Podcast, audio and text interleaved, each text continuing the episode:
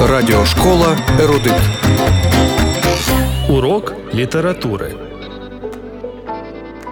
Про авторів чотирьох Євангелій святого письма говоритимемо нині.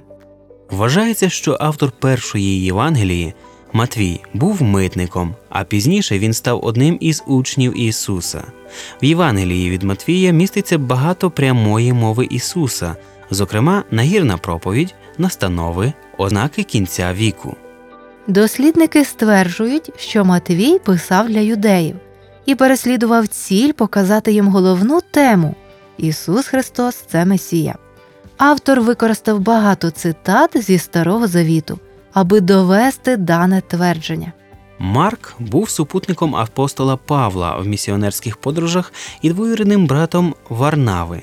Він писав Євангелію для римлян, людей військової муштри. Серед інших Євангелій вона найкоротша і має наскрізну думку: Ісус це слуга Божий.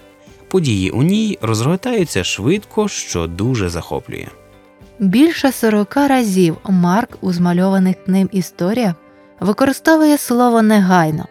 Автор любить розповідати різні історії, однак він не подає багатьох повчань Ісуса. Далі він досить докладно описує суд і розп'яття Христа. Деякі оповіді Марк міг почути від апостола Петра. Можна стверджувати, що Євангелія від Марка своєю динамічністю повною мірою відображає характер Петра. Цілком ймовірно, що євангелист Лука, автор третьої Євангелії Ісуса Христа, був лікарем, а також одним із супутників у подорожах Павла. Відомо, що він був язичником, тому в його Євангелії міститься багато історій та повчань про неюдеїв. Червоною ниткою простежується головна тема Христос Спаситель усіх людей. Крім того, Лука записав чимало вчень Ісуса про багатство та бідність. У цій Євангелії міститься низка найбільш відомих притч Ісуса, наприклад, притча про блудного сина у 15 розділі та про доброго самарянина у 10 розділі. Автор Євангелії, котру іменують Євангелієм любові, Іван та його брат Яків були названі Ісусом синами грому. Євангеліє від Івана містить чимало історій про Ісуса, яких не знаходимо в трьох інших Євангеліях.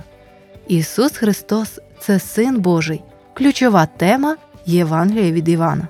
Також у ній записані такі цікаві події, як перетворення води на вино у другому розділі, зцілення сліпого від народження чоловіка у 9 розділі та Воскресіння Лазаря з мертвих в 11 розділі.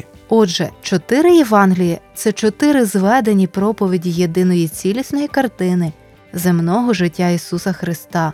Споглядаймо величі красу Спасителя в чудових літературних шедеврах світової культури. У студії для вас працювали Анжела Поліщук Та Юрій Прозапас. До наступної зустрічі в ефірі. Радіошкола Ерудит.